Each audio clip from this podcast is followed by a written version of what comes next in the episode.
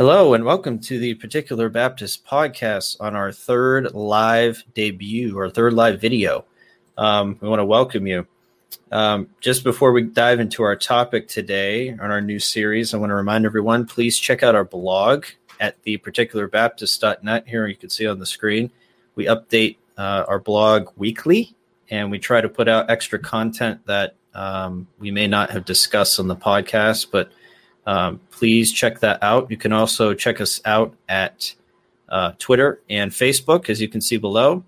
And with that, I will turn it over to Sean to introduce our topic and our new series today. Yeah, so we're probably going to take about 4 or 5 weeks to go through topics in the Orthodox Catechism. We'll get into a little bit of the background and the history of this today. We're not going to be going through any of the questions today, just the background. But yeah, we felt that this was a good teaching tool, good summary that we should go through, and hopefully it will be edifying to you guys. Yeah. So yeah, like Sean said, this month we're going to go through an Orthodox Catechism. Here it is, by Hercules Collins. It's published by Reformed Baptist Academic Press. That involves, I think Richard Barcellus might be the head of that. Don't quote me on that, but this is really, I guess, one of the core documents of some of the early Particular Baptists. So I definitely recommend diving into this. It's not very long. It's a little over 100 pages, I think. Yeah, 120 pages, something like that. It has some of the early church creeds, Athanasian Creed, and I think the Nicene Creed in it as well, and some good historical background, which we basically pulled our knowledge from for today's episode. Today was from the introduction. It's edited by Michael A.G. Hyken and G. Stephen Weaver, Jr. So really good resource. Hercules Collins providing some good Orthodox theology, biblical theology, especially from the Particular Baptist perspective. So we want to dive in today into really a historical introduction of the document, and then we'll start to go through select sections of the catechism. We're not going to go through every part of the catechism, but we're going to pick certain sections of it to go through, and hopefully it will be beneficial and helpful. So we're going to start with going through a brief historical overview of the document, and Sean's going to kick us off on that. Yeah, sure. So first, we should start off with who was Hercules Collins. He was born in England and became pastor of the Particular Baptist Church in Wapping, London. And we get most of the information we know about him from a man named John Piggott, who preached at his funeral. So this is where we're getting a lot of this information from. Evidence exists that points to Collins being a member of the Petty France Church in London, where William Collins and Nehemiah Cox had taught. And if you know anything about Particular Baptist history, the Petty France Church ends up being in a lot of that. So it's a fairly famous church from that era. The significance of this is William and Cox are both thought to have probably written the Second London Baptist Confession of Faith. It also means he probably received training from them. Collins was active during the persecution of dissenters in England, and Reformed Baptists would have been considered dissenters, meaning those who would not submit to the rule of the Church of England. This meant that preaching outside of this church would spell trouble. King Charles II had been persecuting dissenters, especially near the end of his reign, and all this was in the introduction. And there's a specific quote from the introduction. During this period of time, nearly 4,000 London dissenters were arrested or convicted for being present at what the state regarded as illegal religious meetings. So obviously that's not an insignificant amount of people to be arrested. And then Collins himself actually fell into trouble with the authorities for by not attending a required religious meeting by the state. I believe the rule was you had to basically attend an Anglican church service at least once a year. So he would have missed that and then come into trouble. He was also imprisoned for violating the 5 Mile Act, which forbade dissenters from living within 5 miles of any official organized community, such as a city. So yeah, he ended up spending a little bit of time in jail. the state was determined to punish these dissenters who would not listen to the state's conformity to the Church of England. And it's actually during this persecution that Hercules Collins is going to write and publish the Orthodox Catechism. It's published in 1680, and the persecution doesn't really end until 1688. So you can see early on Baptists, and this wasn't just Baptists that were being persecuted. You also had, Puritans who were considered dissenters as well. Anybody who was not in submission to the Church of England or not worship under the headship of the Church of England, which was ultimately under the crown at the time and still is, would be persecuted. So there was severe persecution that came. But then you had William III taking the throne, and then you had what was called the Act of Toleration in 1689. And what this did, it really stopped persecution of dissenters from the Church of England, but it didn't necessarily restore them. Actually, it didn't restore them back to their original class, if you will. They were still treated as second-class citizens in British society, which although it didn't completely break their spirit, it still caused trouble for them. But this allowed, especially Particular Baptists, to really flourish and be emboldened to establish what they believe, and kind of solidify their common beliefs. And that's really where this document came from, the Second London Baptist Confession of Faith. It was started at the London General Assembly, where Baptist ministers from around England, particularly London, came together to solidify what they believe. And Hercules Collins, the author of this catechism, was fifth on the list of signators, according to the introduction. So he was one of the signers of our confession. And I think that's significant because this particular catechism can really give us an idea of what these men believed, right? If one of the signers of the confession was discussing certain doctrinal matters, I think that can carry some great weight and give us an understanding, or maybe even a better understanding, of what these men who wrote the confession actually believed about certain topics. So he was definitely one of the signers. He would go on to publish different works, and probably through the catalyst of the Act of Toleration, but he really became popular among Particular Baptists. And so the Orthodox Catechism was among those works published. So why is it that he wrote it?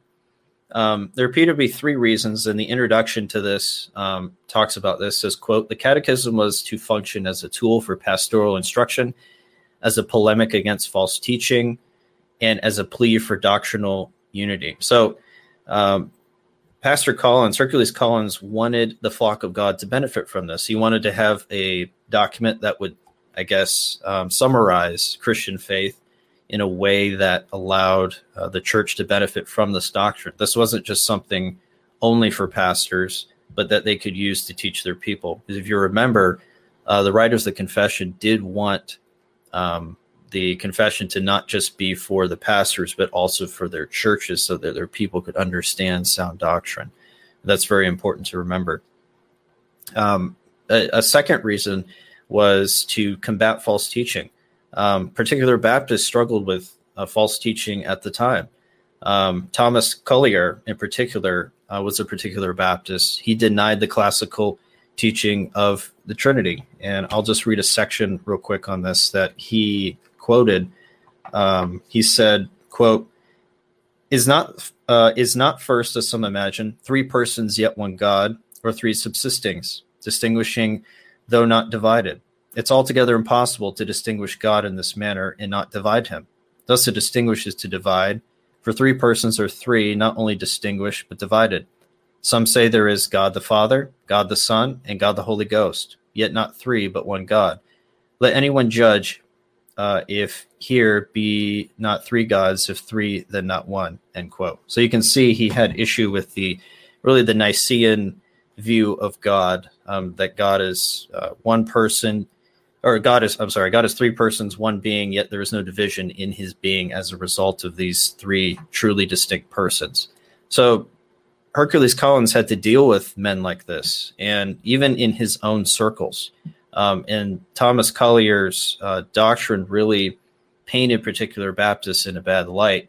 You know, we see this today. People are broad brushed. Certain groups are broad brushed. You know, if one person says something from a certain group, it's assumed that they all must believe that. And that problem arose with regards to Particular Baptists. So he really wanted to combat false teaching that had come up and really say, this is exactly where we stand as, at least from his perspective, on biblical truth, and make it very clear where he was coming from. Yeah, I will note specifically with Collier, even though he started out as a Particular Baptist, once he denied the Trinity, all the other Particular Baptists did not consider that. Yeah, I think he might have left. Yeah, he went off his own way eventually. Yeah, just going off a little bit what Dan said. Yes, indeed, Collins was writing this for the purpose of maintaining orthodoxy. There's a quote from the from his introduction, Collins' introduction. He said that because the day he lived in was very gloomy and dark, full of error and heresy, which spreads more and more through the indefatigable endeavors of the maintainers of it, like an overflowing leprosy, and eats as does a canker, that he wanted to leave his congregation with something they could benefit, that could benefit both the immature and the mature Christian. And just as a brief aside, if it could benefit in his day, then certainly it could be a benefit in ours for precisely the same reason. But the final reason for the publishing of this catechism was to show unity with the broader Reformed community. It's important to note that the Orthodox Catechism is actually largely based off the Heidelberg Catechism. There's certain changes that we'll get into, but it's mostly the same questions with just a couple of changes. And the fact that he called it an Orthodox Catechism when it's very broadly the same as the Heidelberg shows that he viewed the men who made the Heidelberg as Orthodox. He also quotes in his introduction that he felt that he was trying to show his unity with those brethren, or not those brethren specifically, but just the broader Reformed community. The Orthodox Catechism has the Apostles' Creed in there. It does make certain clarifications on what Collins thought the creed was saying with descending into hell, that portion of the creed, and with the word Catholic. But obviously he was trying to show that he was still in the line of traditional Christianity that affirmed the Apostles' Creed. There are obviously also major differences as it relates to baptism, given that he was a Baptist and not part of the broader Reformed community as it relates to that particular subject. Other notable changes were on the topic of laying on of hands and that of hymn singing. We also see that the regulative principle was playing a huge part of the catechism, and that's honestly what drove his understanding of baptism.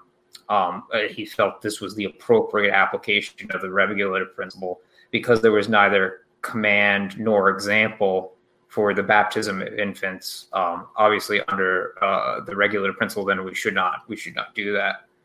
And he discussed this in his preface.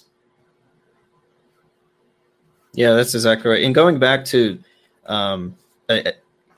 Collins identifying Particular Baptists with the broader Reformed community, I'll just quote what he said here. It says, quote, albeit there are some differences between many godly divines and us in church constitution, yet inasmuch as those things are not the essence of Christianity, but that we do agree in the fundamental doctrine thereof, there is sufficient ground to lay aside all bitterness and prejudice, and labor to maintain a spirit of love each to other, knowing we shall never see all alike here. So he wanted, and I think this is important to note, that Particular Baptists were not trying to show their differences as much as they were trying to show their commonality with the broader Reformed community. Yes, they wanted to make sure that they were distinguishing themselves and not being in line with, church polity, infant baptism, the relation of state and church, things like that.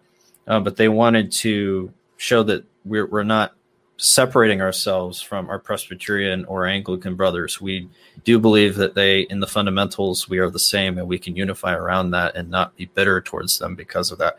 I think that's important to note. And James Ranahan in the introduction quotes, "While it obviously refers to the true character of the doctrines it promotes," and this is referring to Collins' Catechism, "it also identifies the source of those doctrines, the so-called Protestant Orthodox divines of Europe. Collins was making an emphatic statement, just as they are Orthodox, so also are we," end quote. So I think that's important. That's important to realize. And we know, and we're going to be talking about this in a later episode, but this alleged idea that, or this idea that Baptists are not part of the Reformed community, or Reformed Baptists are not part of the Reformed community, I think is really historically inaccurate. And there's other reasons why there are issues with that, but I think just what we see here causes concern for that type of view. And then, as Sean said too, with the regulative principle, that was a big reason for some of the changes between the Heidelberg Catechism and this catechism that Collins wrote, particularly in infant baptism. You know, regulative principle is that principle which teaches that if it's not commanded in Scripture as it relates to worship, then we shouldn't be doing it. Well, infant baptism isn't commanded in Scripture, and that's clearly part of worship, so we shouldn't be doing it. So he wanted to distinguish some of those things on that particular principle that is given in Scripture. So I think those are just some side notes to give here in relation to what Sean said. But that's really a high-level historical background of the Catechism. Obviously, there's more we could go into, but we wanted to just give really a brief high-level overview of the background of the Catechism. And I think that's important when you're trying to understand these historical documents. They were written in a specific time by specific people who had specific events surrounding them that influenced what they did. And so having a proper understanding of the historical background, I think, will help us to be able to understand the content better as we move forward. So at a very high level, with regards to the contents of the Catechism, it's broken up into... I think it's 11 chapters, and they all talk about different aspects of Christianity. So you have different parts that talk about man and his state before God, man's redemption, the persons of the Trinity, the sacraments, baptism, the Lord's Supper, and some other, the law of God, prayer. And he also includes the Nicene and Athanasian creeds. So we'll be going through this. Again, we're going to pick different chapters to go through.